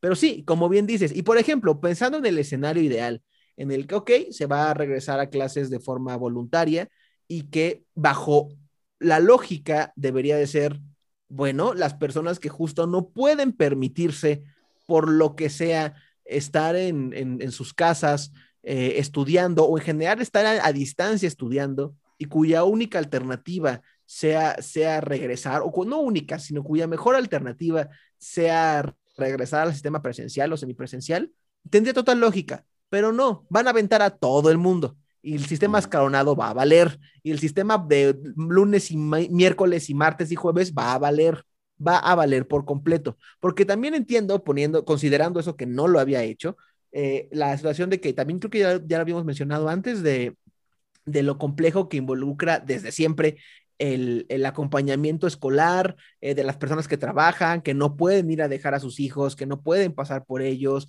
etcétera, etcétera, etcétera. También eso va a significar para muchas personas el, ah, por fin, y justo no, no al 100%, no sé en qué número, pero lo que también ya habíamos dicho de los casos que se dan de entender a la escuela como este lugar donde me van a cuidar a mis hijos mientras yo me pongo, voy a trabajar y cuya única finalidad empieza y termina ahí, justo va a ser el, ah, por fin, regresó a la guardería y aviento al chamaco y punto final. Y ya no hay, no, no hay más. Y es que a veces ni siquiera es por trabajo, ¿sabes? O sea, sí. Otra vez, güey, atendiendo a mi pendejo contexto, es como, yo me he fijado de muchas personas, güey, que literal se aplican la de, no, pues ya voy a dejar a los pinches, este, chamacos a la escuela y ya me voy a hacer pendejo todo el día y es como de, güey, o sea, y literal, güey, o sea, es gente que no le gusta tener a los niños en su casa, güey, porque no le gusta tener a los niños en su casa y por eso se los verguea, güey, por eso quieren que ya abran a la escuela, güey, o sea, no, a lo que voy, no es gente que tenga que trabajar, güey, o que tenga que hacer otra cosa que en serio le, le consuma así como que tiempo o esfuerzo o algo, es simplemente porque no le gusta cuidar a sus niños. Y en serio viene a la escuela como este lugar tipo guardería o tipo ahí esténse seis, siete horas del día y ya yo me hago pendejo acá y, pues chido, güey, hay que batallen los maestros. Ahora, también, este, mientras ibas mencionando lo del caso, por ejemplo, de regresar a, universidades, eh, justo eh, esta onda de regresar de forma voluntaria se me hace bien tramposa, porque no es lo mismo el regreso voluntario de un alumno de preescolar que de uno de primaria, que de uno de secundaria, que de uno de media superior y que de uno de universidad. Los casos quizás menos problemáticos en cuanto a eh, la, la, polémica que genera eso, lo pondría en los extremos preescolar y universidad, justo como en los extremos del nivel de independencia. Pero en el punto medio, secundaria y media superior, los pleitos y las discusiones que eso van a generar. Sí. O sea, yo, yo, no quiero estar en el papel de nadie ahí, de, de, el alumno de media superior dejémonos ahí, de nuevo, en el mayor nivel de independencia, pero todavía no eres eh, mayor de edad, pero casi ese punto medio tan conflictivo. dime, dime, dime. perdón por interrumpirte, pero güey, otra vez me vuelvo a ver a cuando estaba en, en el glorioso CCH Naucalpan, güey. Sí, sí, sí. O sea, me pongo así como de. Yo me pondría en un dilema, güey, porque por un lado sería así como, pues ya ves que en la prepa estás bien pendejo, güey, y a veces como que te vale verga y no te vale verga, güey, y de repente piensas así como, no, pues es que sí, es importante regresar, ya voy a regresar porque ya todos van.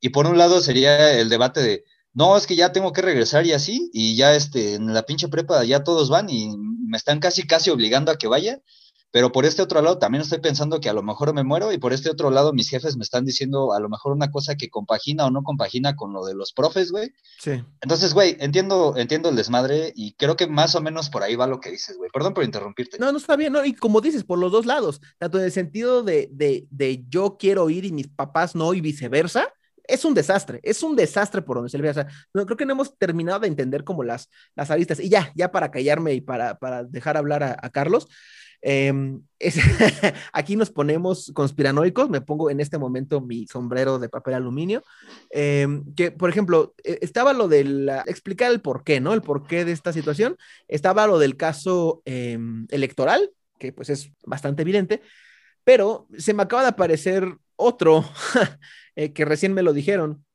Esto es así como información de especialistas en medios de comunicación que vengo a compartir con ustedes de un profesor que, mencionaba, no estaban hablando sobre concesiones, sobre la obligación de los medios de comunicación, de cómo regula el Estado y bla, bla, bla, bla, bla.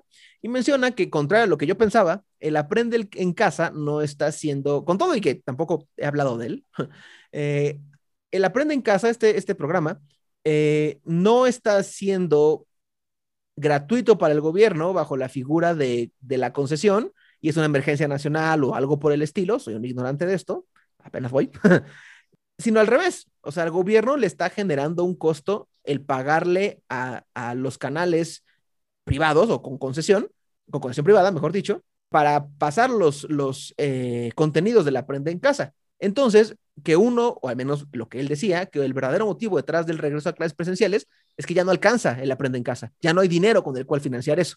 Entonces es más fácil volver a las aulas. Y ya, ya me cayó. ¿Cómo ves, Carlos? un chingo de gente, güey, no mames. perdón, perdón, perdón. Exactamente, y que no haya un peso gratis en una visión horrible del asunto. Pero ahora sí, Carlos, no te hemos dejado ni media sílaba. No te preocupes, digo, la verdad es que, pues, ¿qué más puedo decir que no hayan dicho ya realmente? Ay, perdón. Pero vaya, o sea. Pues perdón, güey, creo que me enojé más con el Sergio que con el mío. no, está bien, güey, es un, es un tema importante, está culero yo creo que ya nada más como manera de, resumen y recopilando un poco lo que dijeron todos, o sea, creo que lo más preocupante y lo más culero de todo es que, de nueva cuenta, a quien se va a chingar esta situación es pues, a los más pobres, a quienes no tienen la infraestructura para estudiar en casa, a quien, a quien tienen más necesidad de poder mandar a sus hijos a estudiar para poder salir a trabajar. Eh, y de alguna manera, eh, son quienes probablemente van a tener más riesgo, quien probablemente va a sufrir la mayor parte de contagios y también son quienes tienen menos, menos medios para poder eh, lidiar con ella. Entonces, pues como siempre, pues está culero, digo, como, como constante en todo el mundo, siempre es, vamos a jodernos a los más jodidos en este, en este pedo. Eh, en cuanto a las razones eh, para poder regresar a o más bien, o las razones que tiene el gobierno, a mí no se me ocurren, pues vaya, ninguna otra más allá que este, un tema electoral o como dice Sergio, el tema de las concesiones y el tema de presupuesto. O sea, porque fuera de eso no se me ocurre ninguna otra otra razón. Digo, dudo que la mafia chicharronera y de congelada sea tan fuerte como para meter presión y traer el cártel de las clases. Sí, el, dudo que el cártel del Bonais esté tan cabrón como para poderlo este, influenciar el regreso a clases anticipado. Entonces, pues, digo, no, no, no sé más qué decir. Digo, va a ser un, desmadre. Ya me quiero imaginar a, a los niños acá de eh, a Juanito que cambió su cubrebocas de Bob Esponja por el de Spider-Man de Jorgito. Y, güey, no mames, yo no te mandé con ese. No sabes la cantidad de memes, perdón, ¿qué, hay con eso? Te digo, de nuevo, siendo, teniendo familiares, profesores, hay una cantidad de, memes en grupos de maestros justo de eso, de se pierden los suéteres. Claro. sí, sí, sí. Y aquí no estamos, obviamente, este, considerando la cantidad de gente que va a, de alguna manera a, volver a utilizar el transporte público y cuánta gente va a ser ese un foco de contagio de nuevo.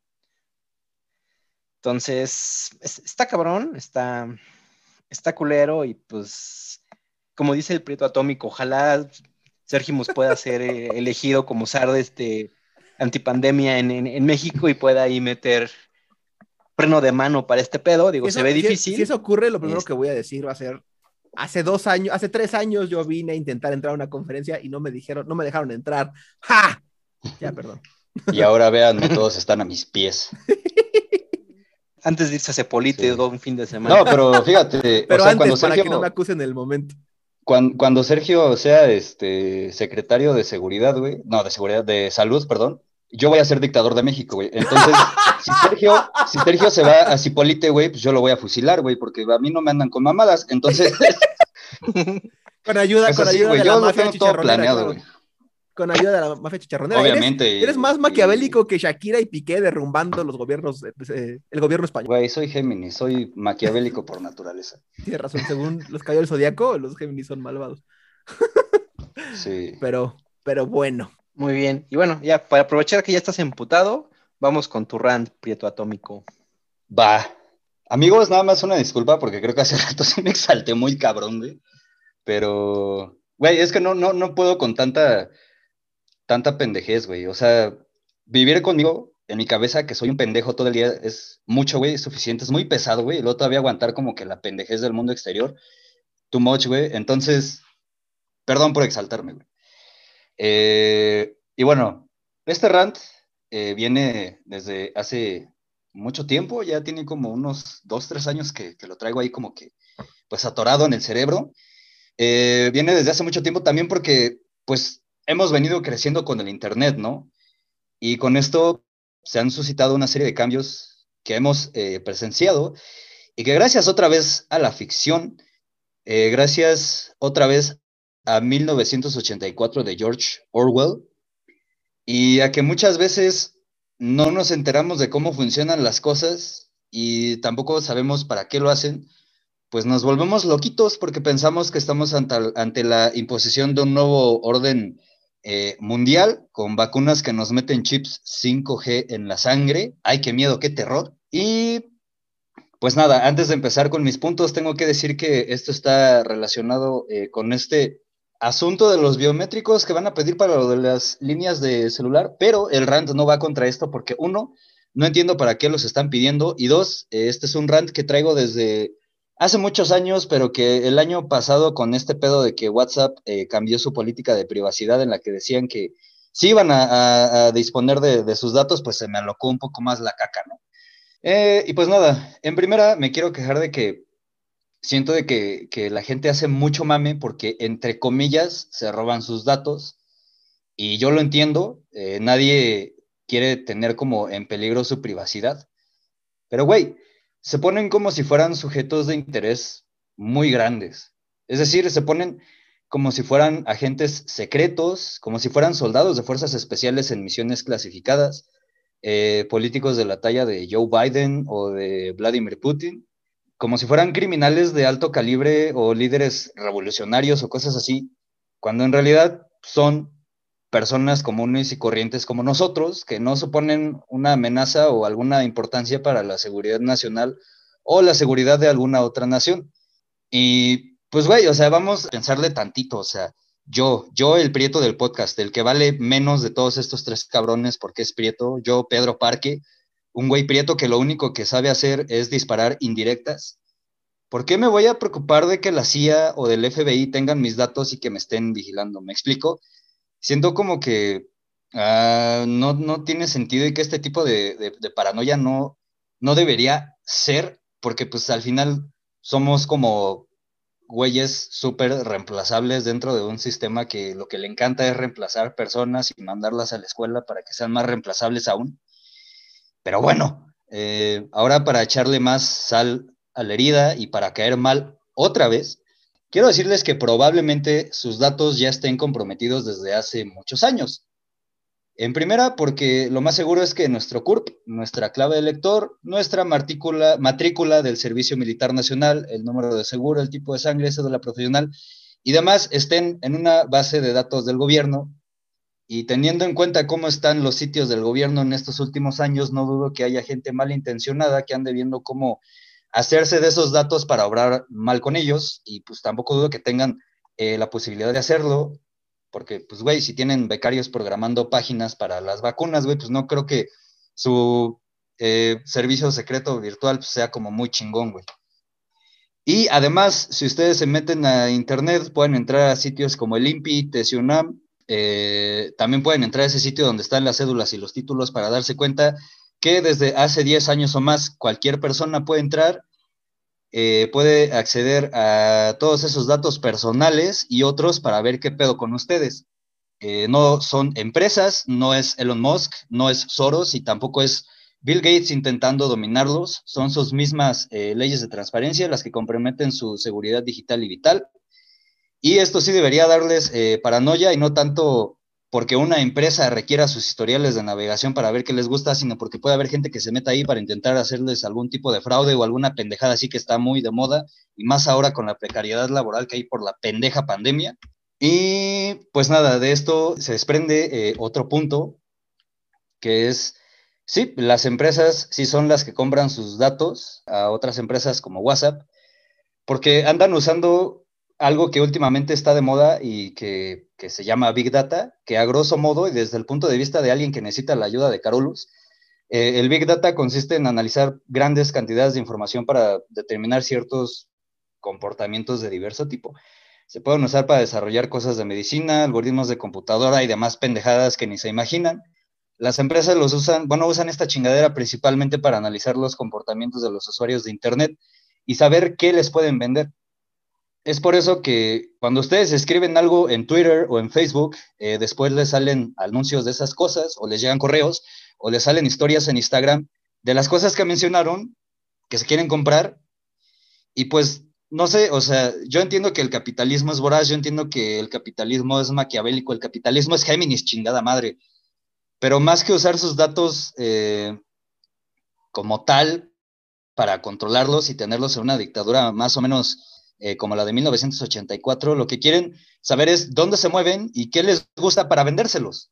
Así, o sea, no es como que los quieran tener eh, literalmente controlados como en Matrix o una madre así, o sea, quieren ver qué chingaderas les gustan para vendérselas y que ustedes ahora sí los compren y desperdicien su dinero en cosas que no necesitan y así tenerlos controlados económicamente, no mentalmente, o sea, no, les digo, es un plan demasiado maquiavélico, pero a veces pareciera como que les vale verga igual que todo y, y pues no, no, no es como tal. Y por último, eh, pues está este asunto de los contratos. Miren, yo, yo quiero creer que la mayoría de los que nos están escuchando ya han trabajado, ya han firmado un contrato culero, han tenido experiencias con cláusulas culeras y se han enterado de cómo fue que estafaron al Wherever Tomorrow. Si ya han pasado por eso y si no ahorita se enteran, sabrán que cuando alguien firma un contrato está aceptando pues lo que dice ahí, primero porque normalmente estas madres están ya avaladas por el ministerio de su puta madre del comercio o de su chingada madre del trabajo, según sea el caso, y segundo porque ustedes al firmar están aceptando ceder y acatar y hacer todo lo que se les está diciendo ahí. Si el contrato que ustedes firman dice que van a ser los pinches payasos de Elon Musk durante un día, lo tienen que hacer porque están firmando y porque no hacerlo tiene consecuencias que pues ustedes aceptaron cuando firmaron. Pues güey, así funcionan los términos y las condiciones de todas estas chingaderas, que son términos y condiciones que normalmente no leen, y por lo cual luego se están quejando de que les digan que van a usar sus datos. Y miren, ahí sí es cuestión de lectura porque les puedo asegurar que esos términos y condiciones en alguna parte dice, WhatsApp se reserva el derecho de cambiar estos términos cuando se le echen las pelotas y si usted acepta no tiene por qué quejarse, pero no los leen y por eso se quejan. Y luego cuando, no sé, cuando pasó todo, todo este pedo de, de los datos de WhatsApp, e, esos güeyes les avisaron, ¿no? WhatsApp le va a vender tus datos a Coca-Cola para que Coca-Cola sepa si te gusta tomar la coca chiquita o la coca más chiquita. Acepta. Ahí tenían la opción de aceptar o no. Si no aceptaron, pues nada más no usan la pincha pendeja y ya se cambian a Telegram. No hay mayor problema. Pero como otra vez no leyeron, no leyeron que se les estaba preguntando que si aceptaban y tampoco leyeron que no se los va a vender así de huevos si ustedes no aceptaban. O sea, les estaban preguntando y otra vez no leyeron. Entonces, ahí se están quejando. Y entonces, otra vez, si les están preguntando que se aceptan sabiendo eso y ustedes dicen que sí, ustedes son los que tienen la culpa. No vengan a decirme que se les obliga como con esto de los biométricos porque WhatsApp no los obliga y tampoco es la única opción de mensajería. Hay como otras tres opciones para que se puedan mandar mensajes de lo que quieran con quien quieran. Pero pues otra vez a la gente le gusta estar valiendo verga con una app horrible mientras se quejan de puras pendejadas y pues nada, vale verga, y ya en conclusión, lean sus pinches contratos virtuales y ya la verga, y se acabó mi rant. Hoy venía muy corto, perdón. no, está, está, bien, güey. ¿Quieres tú comentar algo, Sergio? Eh, primero, nada más que, que eh, no deberías disculparte por el nivel que alcanzan tus rants. Eso, eso primero que, que nada. Y segundo, sí te afectó mucho el mío, creo. Sí, perdón, pero mira, o sea, está bien, güey. está bien, no, está bien, está bien, no te disculpes, maldita sea. Voy, a estar tenso toda la noche, güey, voy a estar emputado. Ah, perdón. Toda la noche, no es queja, güey, no, no es reclamo para nada. Ok. Pero mira, prefiero que, que haya salido aquí, güey, a que haya salido en una reunión para nada formal, güey, que nada tuviera que ver con esto en alguna peda o algo así, y haberle arruinado la peda a todos, güey. Ya, con, con, eso me doy por bien servido. Mal, mal, material para una peda, buen material para un podcast. Ok, no, nada más era eso, Carlos, ya, perdón. ahorita comento. Primero, si quieres, primero tú. ok, está bien. Este, yo te la compro completa, güey. no tengo ningún, ningún pedo. Nada más un, par de comentarios. Creo que todo este pedo de la privacidad de datos es, es, importante. Eh, pero algo que está culero y, y, que, y, que, tú mencionaste son los famosos contratos y términos y condiciones de las aplicaciones. La parte culera es como eh, deliberadamente estos güeyes redactan eh, y manejan los términos y condiciones de una manera que es difícil, que es eh, compleja y que, de alguna manera no está acondicionada para la gente pues, normal, o sea, común y corriente, los usuarios que utilizan esas aplicaciones. y, y tan es así que hay muchas iniciativas, sobre todo en Estados Unidos y Europa, justo para que estos términos y condiciones sean muchísimo más simples y en un lenguaje muchísimo más fácil de entender para la gente, porque claro, o sea, mm, muchas de estas corporaciones, eh, como te digo, o sea, con toda la intención manejan esos, e, esos términos y estos tipos de contratos, pues vaya, porque saben que la gente o no los va a leer o no los va a entender. Y digo, al final del día, como siempre, la responsabilidad es de cada quien, pero sí me parece que ellos, eh, de alguna manera, deberían de hacer el esfuerzo de poder hacer los términos de una manera más entendible y sencilla para los usuarios. Ahora bien, habiendo dejado esto, esto claro, voy a hacer una declaración como un poquito este, fuera de lo, normal para mí. Yo generalmente no tengo pedos con que manejen mis datos. Si me vas a, digo, para mí mejor, o sea, si, si me vas a ofrecer más chingaderas de las que me gustan, pues está chingón, ¿no? O sea, no le dio tanto pedo. Sí, claro, o sea, realmente, eh, a, lo mejor es una pendejada, pero yo en lo personal me siento más tranquilo que una multinacional en pinche Silicon Valley tenga mis datos a que los tenga el gobierno en un pinche disco de tres y medio ahí guardado en, un archivo este, del CISEN, güey. Digo, perdón, me da, a lo mejor es muy pendejo mi comentario, no, pero... no, tanto, no tanto, Carlos. Recordemos que ya se han robado electrónicamente el padrón electoral. Claro, totalmente. O sea, y lo, está, y lo ves ahí en la pinche dark web en 14 mil pesos. O sea, hacemos una vaquita aquí y en tres meses compramos los datos, güey. a, lo que voy es que cualquier persona hoy en día, en, en pinches 2021, creo que tiene que tener muy claro que el índice de privacidad que va a tener es mínimo, pero creo que no por eso debemos de aceptar términos y condiciones abusivos, ni tampoco debemos de aceptar que, que, los cambien de un momento a otro, y mucho menos creo que debemos aceptar que instituciones gubernamentales o de seguridad tengan nuestra información. Sobre todo cuando la excusa es seguridad, cuando está más que comprobado que lejos de disminuir la seguridad, aumentan este tipo de, de crímenes y otros más justo por la fuga de datos. Entonces, pues es una mamada. Sí, sí, yo estoy de acuerdo. Y pues creo que vas, Sergimus. Pues eh, aquí varias, varias cosas. Eh, no pude dejar de pensar mientras los escuchaba a los dos. Eh, de hecho, justo los dos episodios que estoy a punto de citar vino por lo que dijo cada uno.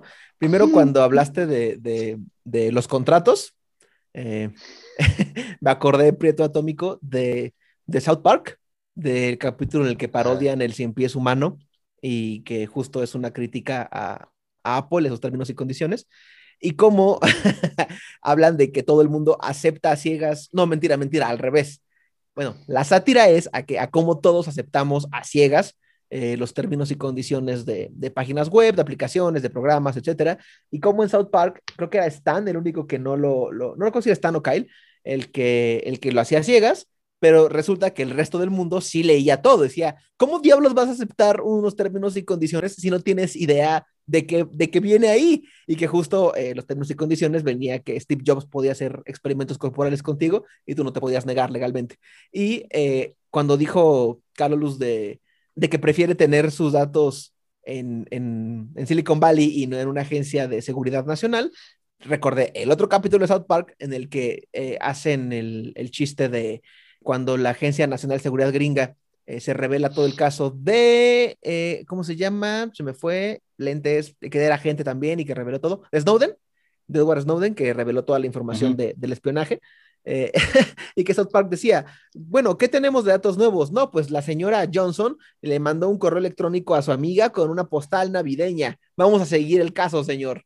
Y justo como todos nuestros datos, como, como bien dices, de Preto Atómico, no se trata de información sensible, sino que se trata de nuestros memes.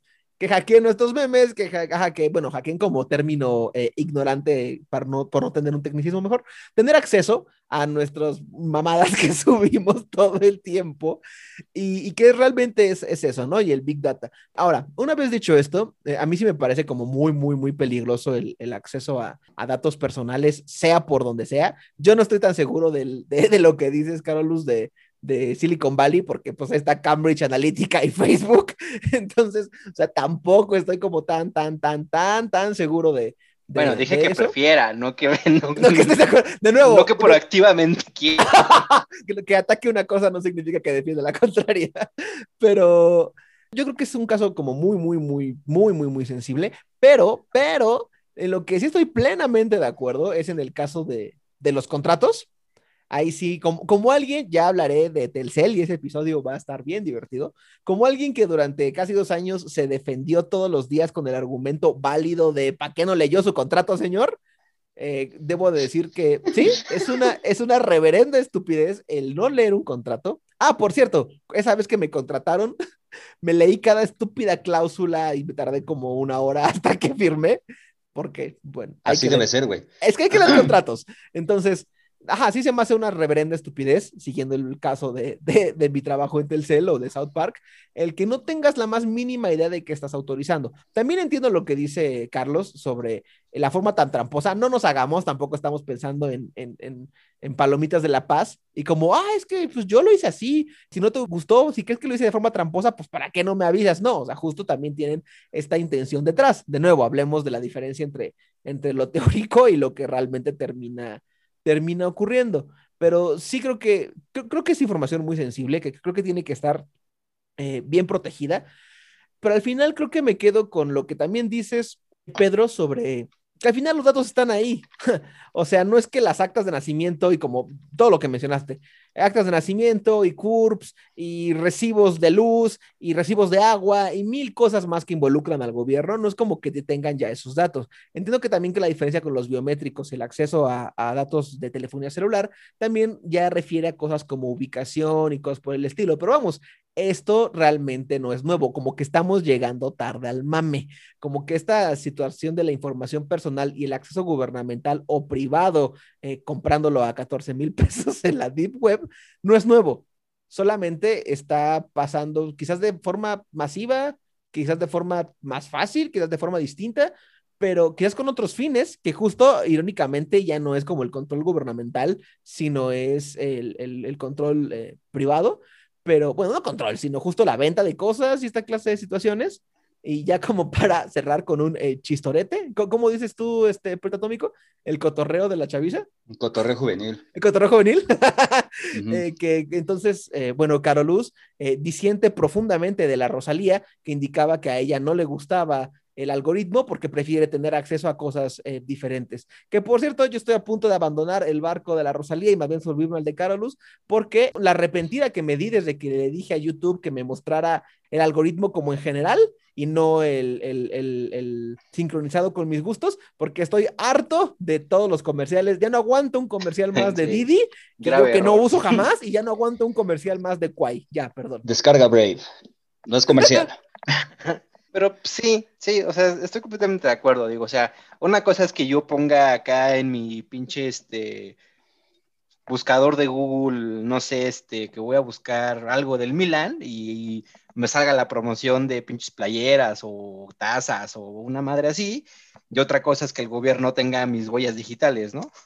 Digo, creo que hay una gran separación entre uno y otro. No, y que ya las tiene, o sea, el INE, sí, güey, o sea, exacto, y además, te digo, Ahorita me acabo de acordar de otra cosita, güey, y a mí se me hace muy pendejo porque cuando pasan este tipo de cosas, digo, a mí lo de los biométricos sí, de repente se me hace medio maquiavélico, pero también de repente es el sacón de onda, ¿no? Porque es como, no, es que quieren mis datos y mi ubicación y su puta madre y no sé qué, pero ves dos, tres días después a esa persona y selfie, Valiendo verga en la cineteca otra vez. Selfie. Valiendo verga en Plaza de su puta madre otra vez. Selfie. Otra vez aquí en el Archivo General de la. ¿De la qué? ¿De la. ¿Cómo? ¿Federación de la República? De la Nación, de la Nación. Ah, en el Archivo Federal de la Nación. Eh, y es como, güey. O sea, si topas.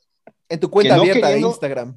Tu cuenta abierta de Instagram, tu cuenta abierta de Twitter, tus ubicaciones en Facebook, güey. O sea, si topan que eso ya está más vendido o usado o lo que sea, güey. Sí, por supuesto. Sí, sí, por supuesto. Sí, eh, estoy de acuerdo, pero, bueno, perdón, termina. No, no, dime, dime. O sea, estoy de acuerdo.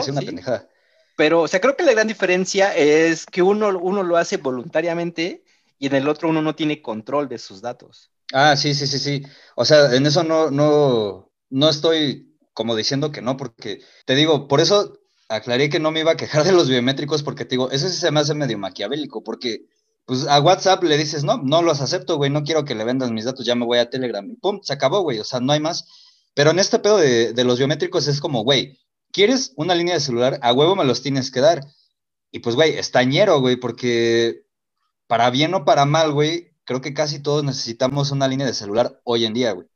Claro. Entonces, sí, creo que que por ese parto cuando te obligan a hacerlo, güey, pues sí está culero, güey, ahí sí como que tampoco estoy de acuerdo, pero por este otro lado, cuando tienes la opción de hacerlo o no, güey, es como, güey, pues ya tampoco mames. Yo, yo también estoy más tranquilo pensando que mis datos están en una multinacional, güey, de que mi pinche currículum ahorita está en Dropbox, güey, actualizándose constantemente para que lo vea Elon Musk, güey, y me contrate, me lleve a Marte, güey. Tu plan, tu plan malévolo, sí, sí, sí.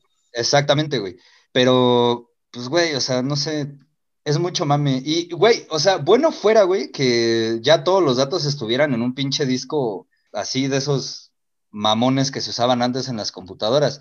Pero estamos hablando de la parte, parte centro del país donde ya tenemos más tecnología, güey, donde ya no nos este, sorprenden las luces en el cielo porque ya sabemos que son aviones, ¿no?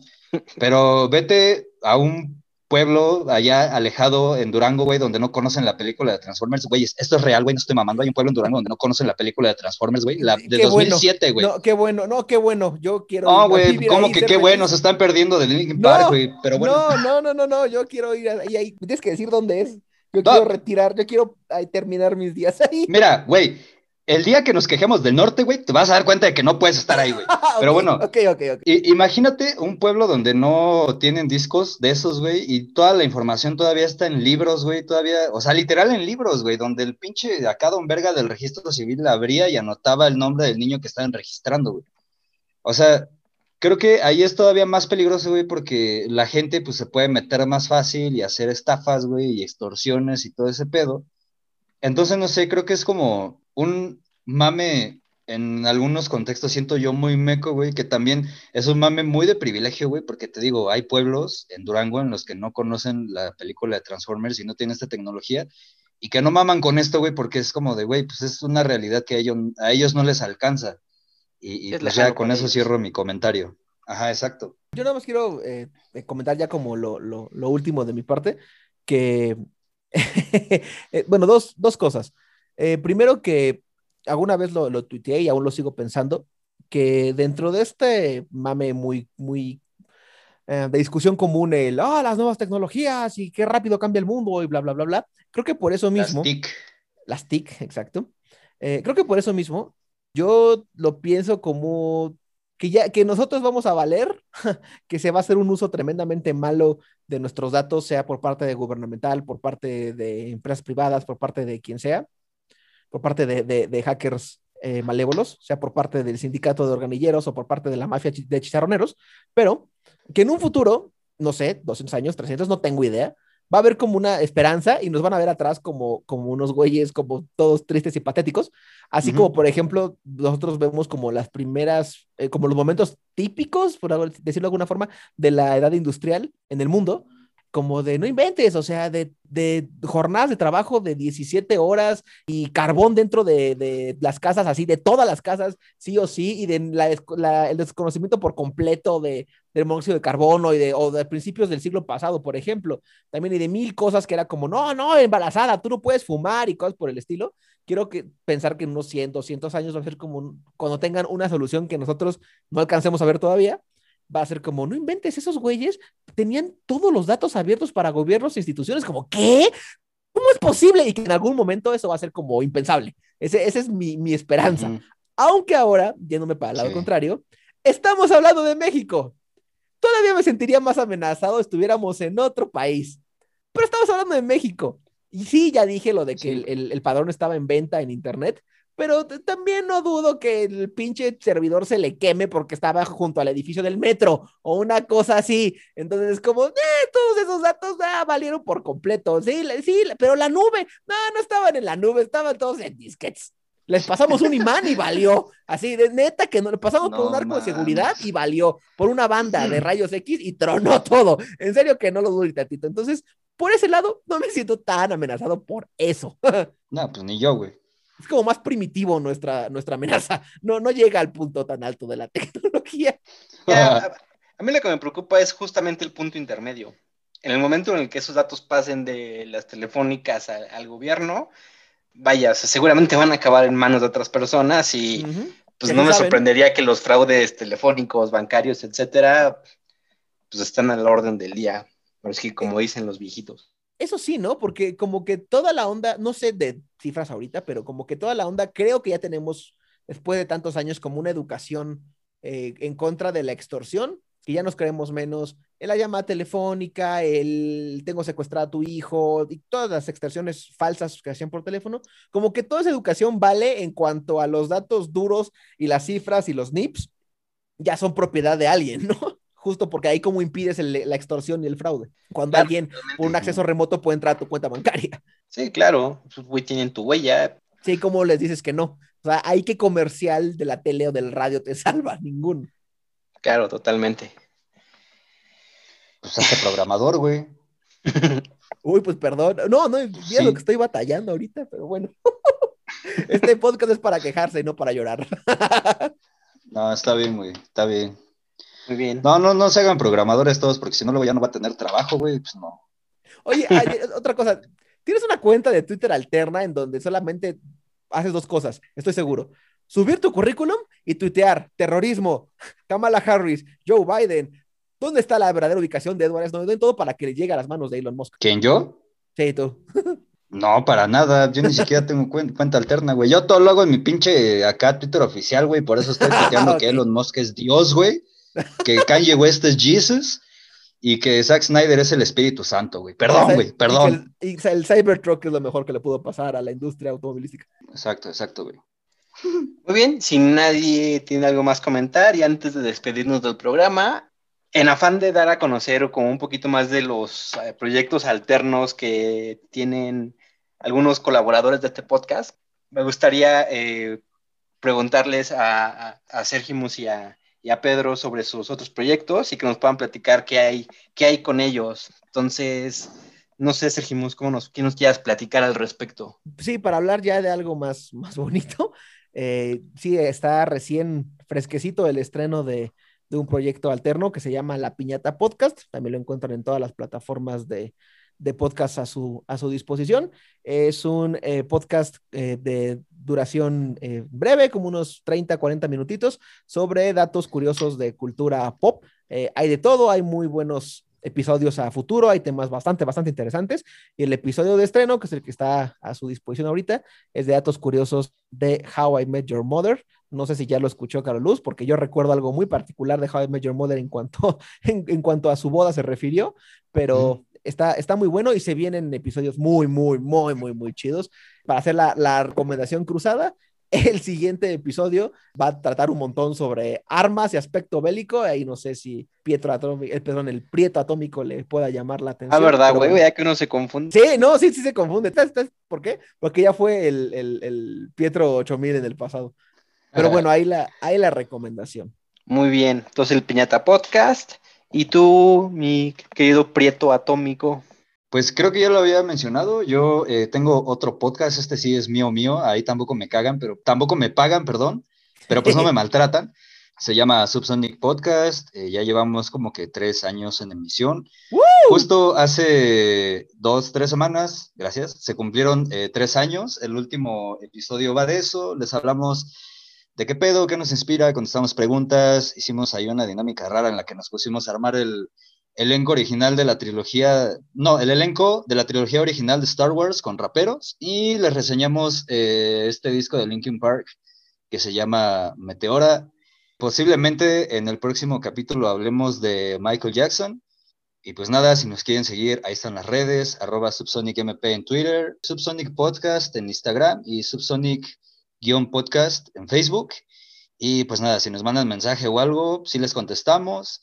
Eh, luego con mi mejor amigo, está chido, allá no digo tantas groserías, allá no me enojo tanto, güey, allá me pueden escuchar feliz. Y pues nada, si les interesa, vayan a escuchar este.